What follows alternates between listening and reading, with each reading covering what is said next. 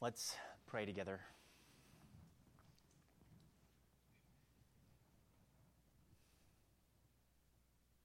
Father, we come before you today and even reflecting on some of the words that we have already sang today, we imagine that phrase, robed in righteousness. That in Christ, that's what we are. We have these robes on right now, and no one will take those away. Christ, you have bought these robes for us. You are our righteousness. And so we come this morning with our failings, with our sins.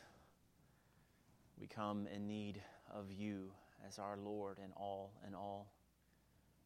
And we thank you that you didn't leave us on our own.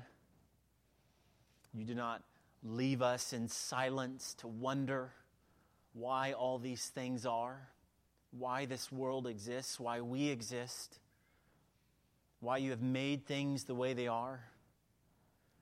But we know that you have spoken. And you have spoken the truth. Amen. And so we need not to go searching throughout the world, searching for the truth, trying to find ourselves or find the truths in some hidden place or some cave or in some obscure book. But we know that you have spoken in your word and you have given us your word in the word, Scripture, the Bible. And as your word says, that in these last days you have spoken to us through your Son. And so we come this morning through Christ. And we come this morning looking to Christ. And so may you help us, Lord, to look to Him today. May you help us to look not at all the other contrary words all around us, but to go to the truth and to hear it, to let it examine and to show us our hearts, show us our thoughts, and to reveal these things to us even down to the inmost parts of our souls that we would see truly, O oh Lord. May you give us grace in that. May you work today and, and untangle what we have tangled. Help us, Lord, and sanctify us as your children who trust only in Christ and not ourselves. And for those here who may not know the Lord this morning, may you help them to see that all the vain things of this world, they are all false hopes. And we need not, and they need not trust in those, but that they would look to Christ and trust alone in Him. Amen. And so help us, Father, we pray, as we come to your word here. And now we need to hear from you. And so help us and ready us to hear what you have spoken because you have spoken. And it is true. And so help us, we pray. In Jesus' name, amen. If you would, go ahead and turn with me in your Bibles to James chapter 2. We'll be in James chapter 2, verses 1 through 7 this morning, continuing our study, walking through the letter of James. So, when I was younger, we as a family enjoyed going regularly to the Tulsa State Fair, and so that tells you something that we are not from here. We're from Oklahoma, born and raised, but we enjoyed going there rather regularly as a family. Now, we did all sorts of things as we went, as you can imagine. You know, ate all variety of foods because they had all variety of foods. And so we enjoyed those a great deal and enjoyed looking at all of the livestock they had there and the cars that they would have on display. And of course, we went on all sorts of rides as well, including going into some of their fun houses. And so you may not know, maybe you've been in one of these before, but a fun house is a place you can go into and at a fair and it has all sorts of things. Sometimes it's scary, sometimes it's not. And they have obstacles or all variety of things that kind of just distort reality. Now, if you've ever been in one, you know that they have these kind of distorting, reflecting mirrors, right? You know what I'm talking about. Even if, even if you haven't been in one, you probably know what I'm talking about. And you probably have seen these, whether in a movie or show or just out and about. Maybe restaurants had them.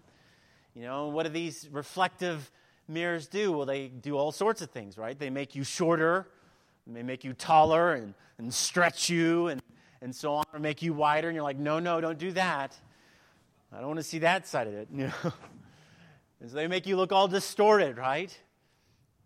Now, as entertaining as that is, how odd it would be if that was the only kind of mirrors we had, right? And anywhere you go, that's the mirror that you have. If you want to see yourself, you go look in one of those. I mean, that would be annoying. you, know, you, you wouldn't really know what you look like. Or even more, how odd it would be if we saw the world that way, right? I mean, that would be confusing where everything is all bent and stretched and lengthened and widened and just all distorted everywhere. I mean, I, I would look ridiculous up here right now, like big head and stretched out and like, okay, that guy's weird looking. now, that would be odd. Yet, it isn't all that far from the truth. You know, we are born into the world distorting it. Even worse, we like to distort it. We like it trying to form it into the way that we think it should be, you know? Well, I don't like this. I want it to be this. And so, really, if you look at history, we've been on that pursuit. If you look at the history of philosophy, we have been trying to find a way to say we are God or we are gods where we can just determine our own meaning. And we can just distort everything in our path, which is where we are right now in our day. We found a way that ultimately doesn't make sense, but people are trying it. and they're doing just that, right? going and forming everything and distorting it into the way they like it to be or they want it to be. And so they're distorting God's world. Now, why is that? Why do we do that? And you may be a believer and you do that. you do that at home. You know, and someone says, or maybe your spouse is like, well, you just got angry. No, I didn't. You know, well, you, you did, but you just don't want to admit that, you know? So, why is that? Why do we do things like that? Well, our vision is all blurred and distorted because of sin, because we are sinners. Sin is terrible, it distorts God's world It twists it, it turns it, and it flips it, and it just takes it all variety of directions, all in rebellion against God and for the very purposes that He made it. And so we do that. You do that. I do that. And so we see this kind of distorting way about us in all sorts of ways, and we could spend all morning talking about those, but we're not going to. because our passage here it shows us one specific way that we go about distorting things in God's world. So James here he addresses the way that partiality or favoritism, how it twists and it distorts and it throws everything, as we'll see, off balance. It muddles our vision, distorting the way that we see things, distorting the way that we specifically even see other people, even to the point that if we are not careful within our churches and within ourselves, that we begin distorting the gospel itself, which is what partiality tends to do. So, in order to see this, and I pray that we see it. Let's read here then, beginning with verse 1. May the Lord help us see clearly, receive His word wholly, and go and live accordingly. James chapter 2, verse 1. My brothers, show no partiality as you hold the faith in our Lord Jesus Christ, the Lord of glory.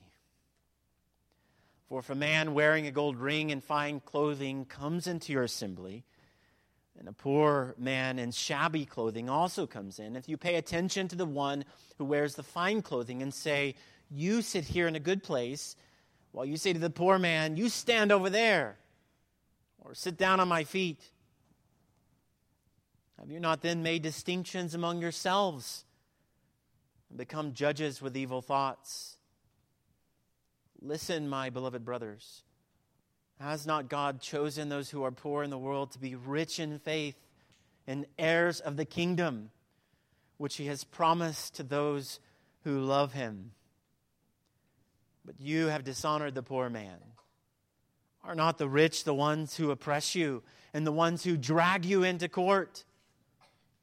Are they not the ones who blaspheme? the honorable name by which you were called.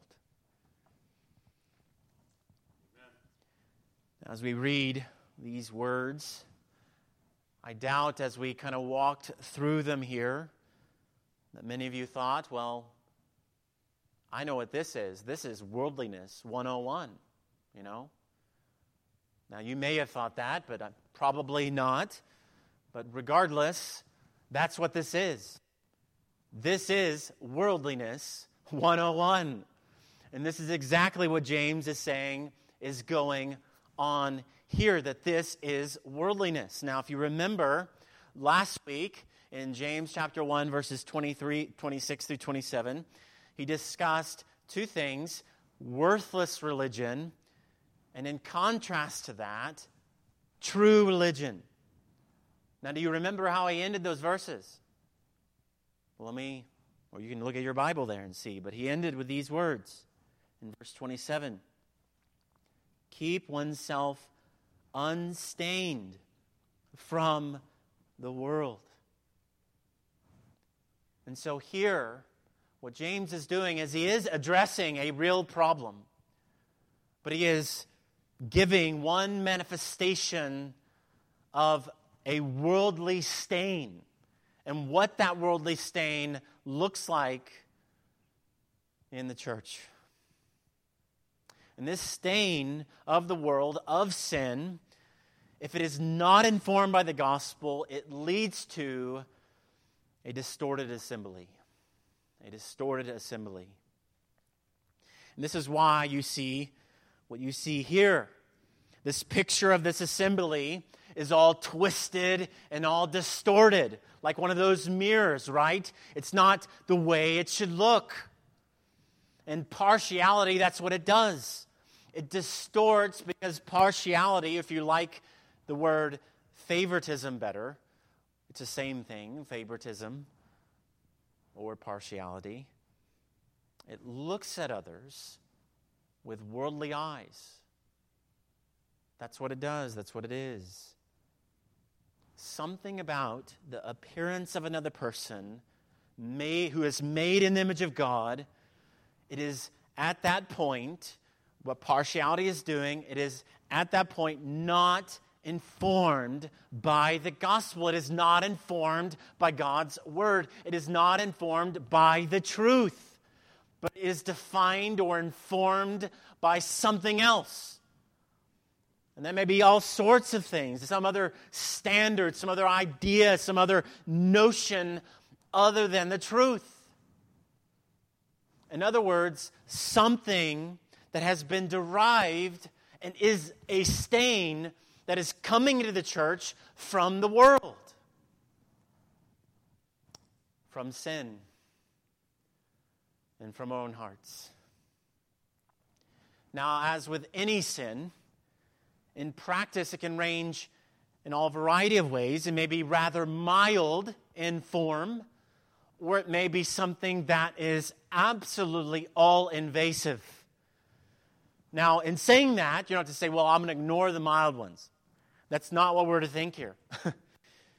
we're not to ignore one or prompt, make one the other, focus on the other. We're to take consideration of both and deal with both in our hearts. And this is why James is writing here. He's saying we need to, even we must address this distortion in our hearts and in our lives and in our churches. Because that's what it is. It is a distortion of no small significance. Now, in the world, in contrast to the church, but in the world, the devilish fingers of partiality I mean, they have reached far and wide, and we see them all the time. And we certainly see it with the terrible evil of racism. I mean, everyone's pointing fingers everywhere, saying it's your fault, it's your fault. Well, whose fault is it? Well, it's your fault. because you're a sinner, it's sin in your heart. Makes you want to hate someone else because of something, anything based on appearance. And people throughout all of history have done this. Whatever ethnicity, they have done this, or race. And so sin and the devil are behind that. And so that is certainly one manifestation that we have seen not only in the world, but certainly as well within the church, right? But that isn't the only manifestation of partiality that we've seen. And we could talk about this all day, but partiality, it has many deadly arrows in its quiver. We see its deadly arrows go out in all variety of ways.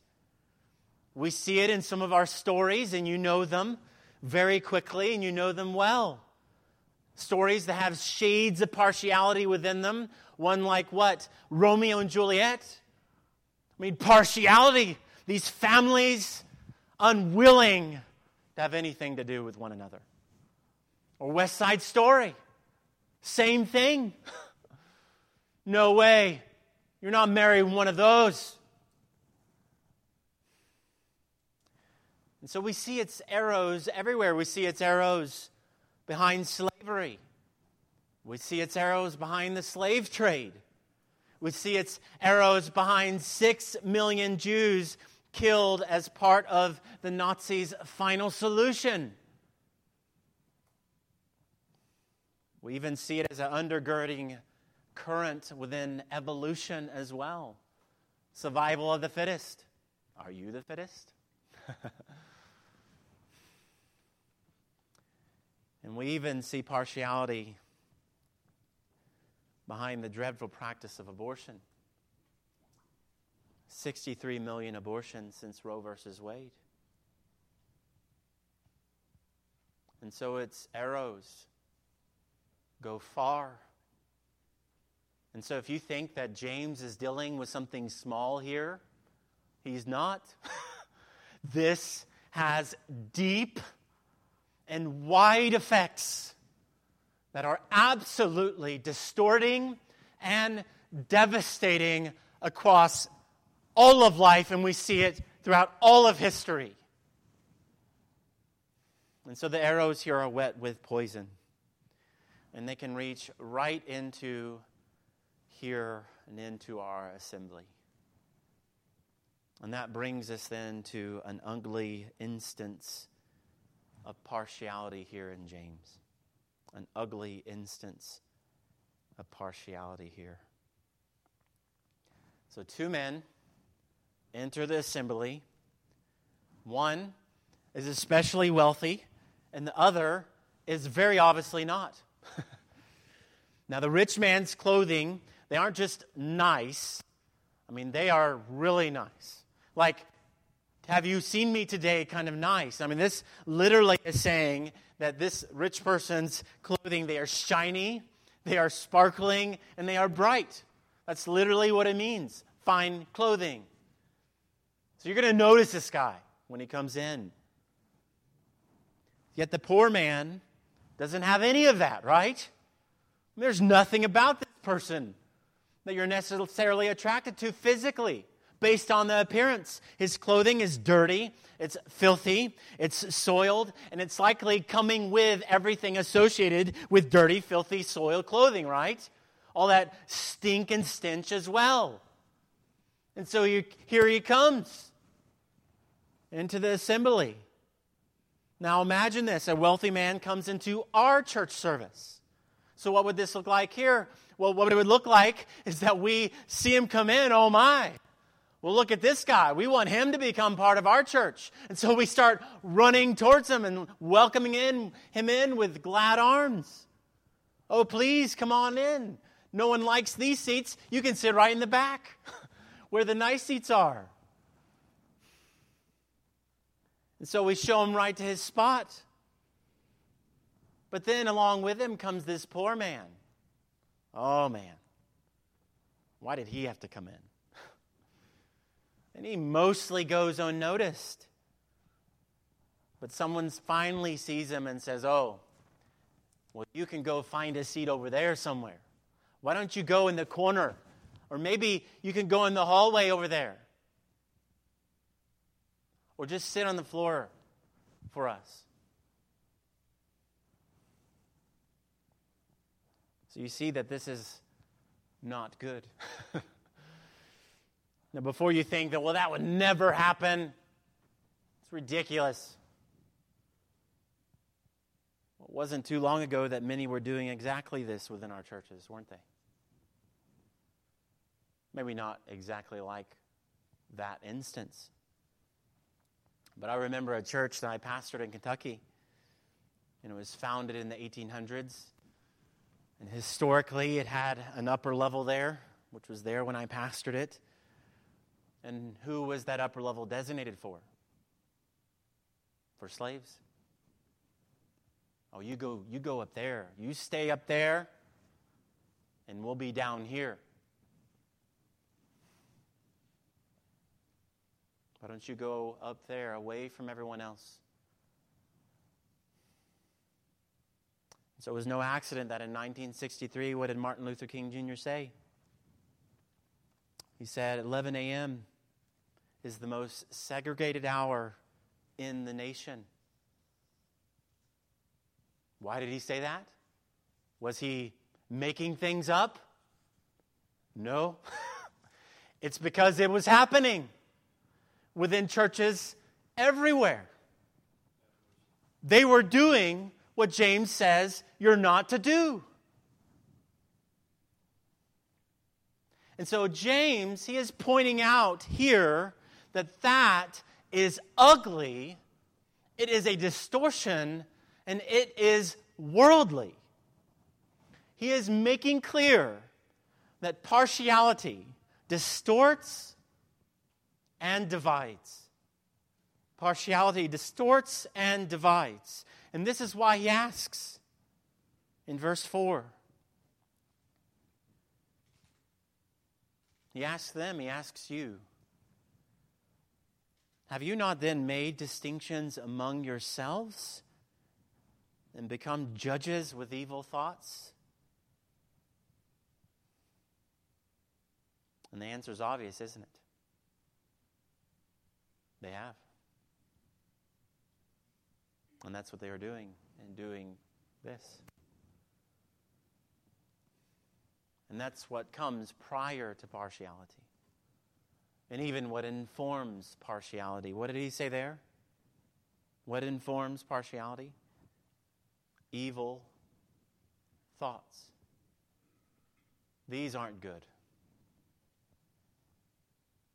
And so the outflow of partiality it does not flow from godliness, it flows from ungodliness. It wasn't Christ that made these kind of distinctions. Who made them? We did. Now, these could be distinctions based on ethnicity, or it could be someone who has power in the world, someone who has been successful. They have money, they have wealth, or even they have something as simple as tenure. Tenure. They've been here long. And so we show partiality. It's ranking people based on standards, philosophies, ideas contrary to the gospel of Jesus Christ and contrary to the Word of God, distorting what God has said and done. You know, I've seen it as well in communities. How contradictory and irrational it all is. You know, I knew a family that had lived in an area for more than 30 years. I mean, they basically lived their life there. They worked there, they had family there, they served there, they were members of the church. Yet, the community, because they weren't born in the community, they still saw them as what? Outsiders. Not one of us. Because they weren't born there. And that same mind so easily just can go right into our churches. This is my family's church. And I don't, I don't know who you are, but you haven't been here. So guess what? You're on the low totem pole for us. We run this thing, you don't. What's going on there?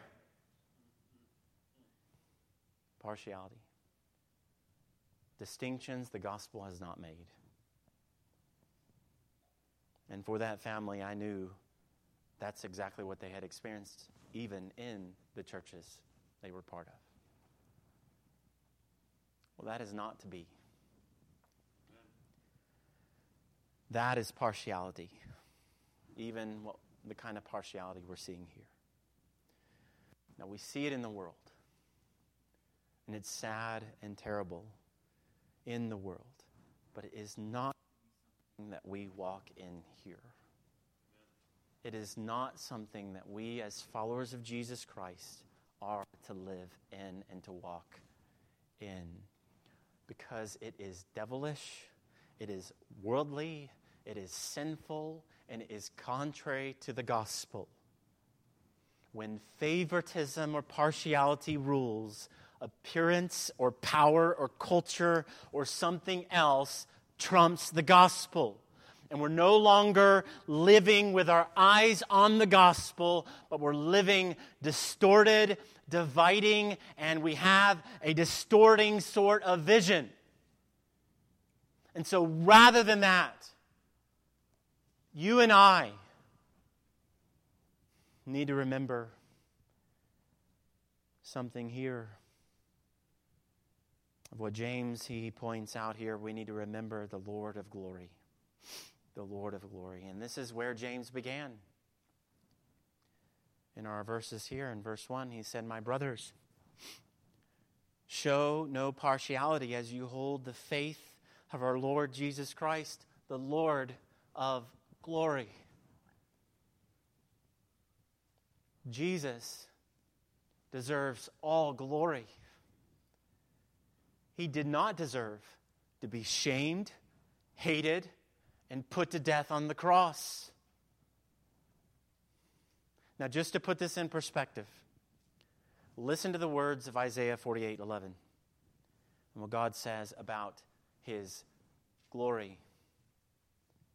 For my own sake, for my own sake I do it, for how should my name be profaned? My glory I will not give to another. And so, what do we say of these verses? God's lying? Absolutely not. God didn't give his glory to any other because Jesus is God. And so this is no slip of the hand calling him the Lord of glory. Yet, even though he eternally only knew glory, what did he do? He condescended. He took on flesh. He became a servant and died on the cross for sinners. He died for the lowest of low, those who raved and ranted and hated their Maker. And who are those? It's you. It's us. It's me. And so Jesus is our standard for how we love. He is our standard for how we live, how we view one another. Amen. We're to love one another like he loved us. Ephesians 5 1 through 2.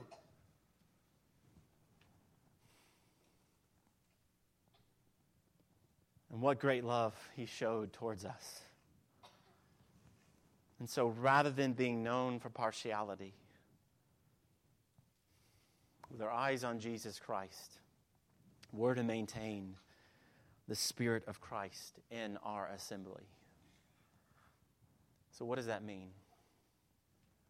It means that grace is to fill the air of our churches, of our gatherings here, not partiality not self righteousness, but grace. Grace defines how we're to relate to one another. He, Jesus, defines our gathering. Not wealth, not appearance, not power, not tenure, or anything else. Christ is our cultural center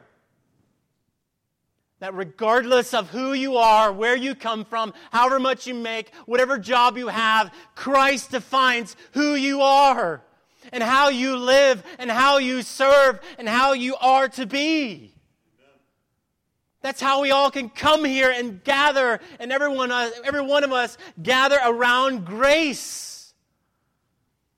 Not around our family, the way we grew up, not around the way the world views the world and things and life. Our culture is Jesus Christ. So he defines us, not the world. So then, if that is true, how are you and how are all of us relating and treating and talking to and caring for one another? What is the kind of disposition that you have towards your fellow brother or sister sitting next to you? Is it that? Is it gracious? Is Christ the cultural center of your heart? Is the air we breathe, is it grace here at Haven, or is it something else? These are the kind of questions we need to ask. Not because I'm asking them, because James is calling us to ask these kind of questions. Is that the demeanor, the heartbeat of this church, of you? And so we need to ask those questions. And then for the rest of this passage, we see that he asks a number of other questions, doesn't he? He asks one rhetorical question after another here. And so his point in all of those, one after another, is to make clear that the kingdom of God is a kingdom for the poor. A kingdom for the poor. The kingdom is for such as these. Now, if we put verse 5 in the form of a statement, it would go like this God has chosen the poor in the world to be rich in faith and heirs of the kingdom. So, in other words, the kingdom is for such as these. All of us must become spiritually poor to become part of Christ's kingdom. This is part of why the materially poor here, which he is talking about, they're set forth so highly here. They declare what sinners have, regardless of what they have in their bank account or how little they possess, or whatever struggles they're facing in the world. For them, what is their portion in this life? Their portion is God. That's why they're an example for us. Because we need that. We need to look at their example and say, well, regardless of where I am on that like spectrum, that's the way I'm to live. Where God is my portion. And so, in other words, in the kingdom of God, the poor are not poor. So remember James' words, his earlier words from chapter 1, verse 9 through 11. He said, There, let the lowly brother boast in his exaltation, and the rich in his humiliation. You need to get poor, you need to be humble. Because, like a flower of the grass, he will pass away. All that stuff won't last. For the sun rises with its scorching heat and withers with the grass. Its flower falls and its beauty perishes. So also will the rich man fade away in the midst of his pursuits. And so all of us must deny ourselves. We must live a cross centered life, a self denying life, and we must become poor. I'm not saying like you need to like sell all you have and become physically poor. I'm saying in your demeanor, in your heart, you are to be Christ centered, self denying. You're not thinking of yourself as anything other than Christ and defined by Christ. And so, this is what we're to do when we come to faith in Christ. And that's what we do when we come to faith in Christ. I mean, what do you do? You admit that you're poor, whether you have a lot or you have nothing. You admit before God, I am a sinner. Woe is me. And so that's what we do. And so we learn from the material or the poor believer here, the materially poor believer here. The mature, mature, materially poor believer often knows this, trusting of God, depending on Him experientially in their day to day life. Now, let me clarify here. This isn't saying that the poor, like anybody who's poor, are saved automatically. That's not what this is saying. It's not even close to that. It's saying the believing poor, those who know Jesus Christ in this world, they're often especially rich in faith. They've learned what trusting God looks like because they depend on Him day after day for the little things. I don't have enough money this week to get gas. God, please provide. You know, I mean, they're looking to Him for anything. I need food this month. I ask that you would help me, Lord. I need to pay the bills. Please help me. I know you'll help me. I trust you. They're regularly doing that, week after week, month after month. And that's what we saw, right? We saw an example of this in what Tyler read a moment ago. In Mark chapter 12, verse 41 through 44. What did she do? What did the poor widow do? She gave everything, all she had to live on. That's incredible. I mean, how many of you would do that? How many of us would do that? But why did she do that? Because she's looking to God to provide. The rich in faith look forward to the kingdom to come because this isn't their home. That money in their bank account's not theirs, it's God's. He's given it all to them. They recognize where their true home is.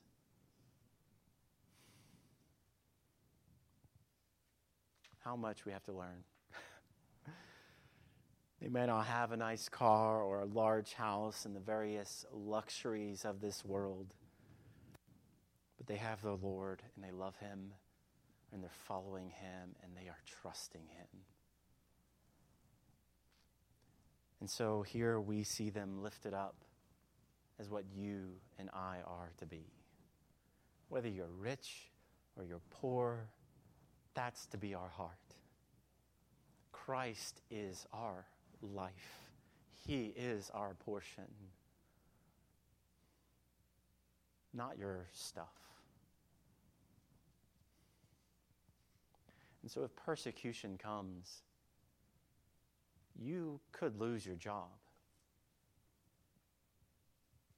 And you could lose all the things you have. And if you're not willing to ask this question now, it will be right before you then. Who is your portion? Where is your home? Where is your kingdom? Friends, it's not here. It's not America. It's not Rome. It's with our Lord and His kingdom. And so the poor, they aren't poor at all, are they? they have a kingdom that is far greater than anything this world may give or take away from them. You can't do anything to these people. I mean, they're looking to God, take it away. so what? If I die, I'm going to go be with him. I mean, what are you going to do with that guy, that person? Well, that's how you are to be. Yet, in contrast to that, you know, the poor, they are not poor. Well, the rich, they are not rich. So, James, he asks two more rhetorical questions here, both, again, as rhetorical questions do or they give, they have obvious answers. And so, yes, the unbelieving rich are the ones who oppress you, believers, and drag you into court. Yes, the rich are the ones who blaspheme the honorable name by which you were called. The unbelieving rich are not rich. They may have all that stuff, but if you could see them spiritually, oh, it would be horrifying. They're not in a good place. And what they were doing here is they were oppressing and they were persecuting and they were suppressing the believers there and even blaspheming the honorable name of Jesus Christ. And that's what they were doing in James's day. And so James asks here do you really want to side with those people? Is that really a good thing for you, church? You know, one commentator said this on these verses this means that they are siding with the very class which both historically and at present persecutes the impoverished believer. They have made the church into a tool for persecution. They have, in effect, sided with the devil against God. And so we are right to ask who are we honoring in our churches?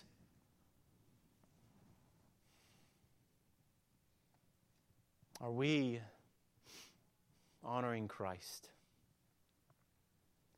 and loving all who know him? So, as we consider in these words, we need to consider ourselves and ask first, are you taking advantage of others? Are you taking advantage of others? Are you dishonoring the poor man? And if you're saying, well, I don't know a lot of poor people, well, who maybe are you dishonoring? Who are you showing partiality towards? Partiality contradicts the gospel. We need to remember what Paul he said in Galatians. In Galatians 3:28 he said, "There's neither Jew nor Greek, there's neither slave nor free, there's no male and female, for you are all one in Christ Jesus. And if you are Christ's, then you are Abraham's offspring, heirs according to promise." Amen. That's what fellow believers are to look like to you. Fellow brothers and sisters, they are your family more than your blood family is. Because some of your blood family, you will not have, they will not be part of the kingdom. Now, we ought to pray for them. We ought to grieve for them.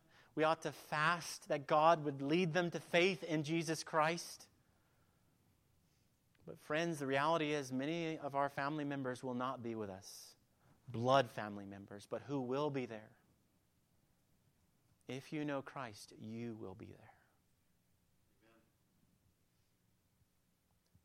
There is your brother. There is your sister. So, how are you treating your brother and your sister? Are you treating them like your family? Because that's what you'll do as a follower of Christ because they are your family. So ask are you taking advantage of others? And also ask are you living a life that blasphemes the gospel? Are you living by some other name? Does everyone have to serve you? Or are you serving them? Or who are you serving? You know, how often I've heard of waiters and waitresses decry that time following what? This. following our church services.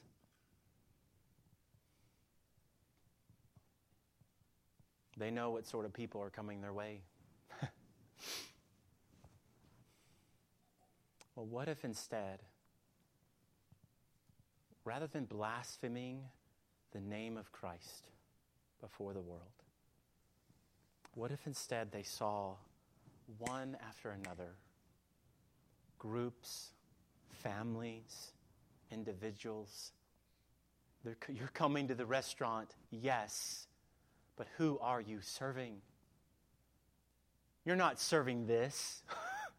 You're serving Jesus Christ. And so you come to those restaurants or places ready to serve. People going out from the services ready to share Christ with the world. People who are poor, saved by a merciful Savior gladly going and telling everyone about him. And so may we see people the way God sees them. May we not go out with a distorted mirror this morning, all twisted and tall or long or wide, not a distorted vision, but may we see clearly this morning. And may Christ be before our eyes, church. For you know the grace of our Lord Jesus Christ, that though he was rich, yet for your sake he became poor, so that you by his poverty might become rich. So, in view of such a Savior, may our view not be distorted this morning. May we cast off partiality. And may we in our assembly display a living faith in our living Lord Jesus Christ. Amen. Let's pray.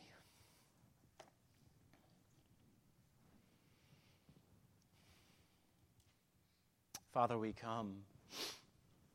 We recognize these words were for us here this morning, for the saints for those who have put their faith in Christ. And so help us, Lord, to take up your word this morning and consider ourselves, not forgetting James' words a moment ago, that we would not just be hearers of the word only, but doers.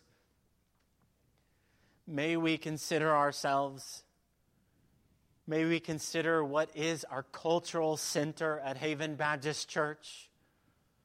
What is the air that we breathe here, and is it grace? Or is it something else? Who are we honoring? What are we doing? How are we serving? Who are we imaging to one another and to the world?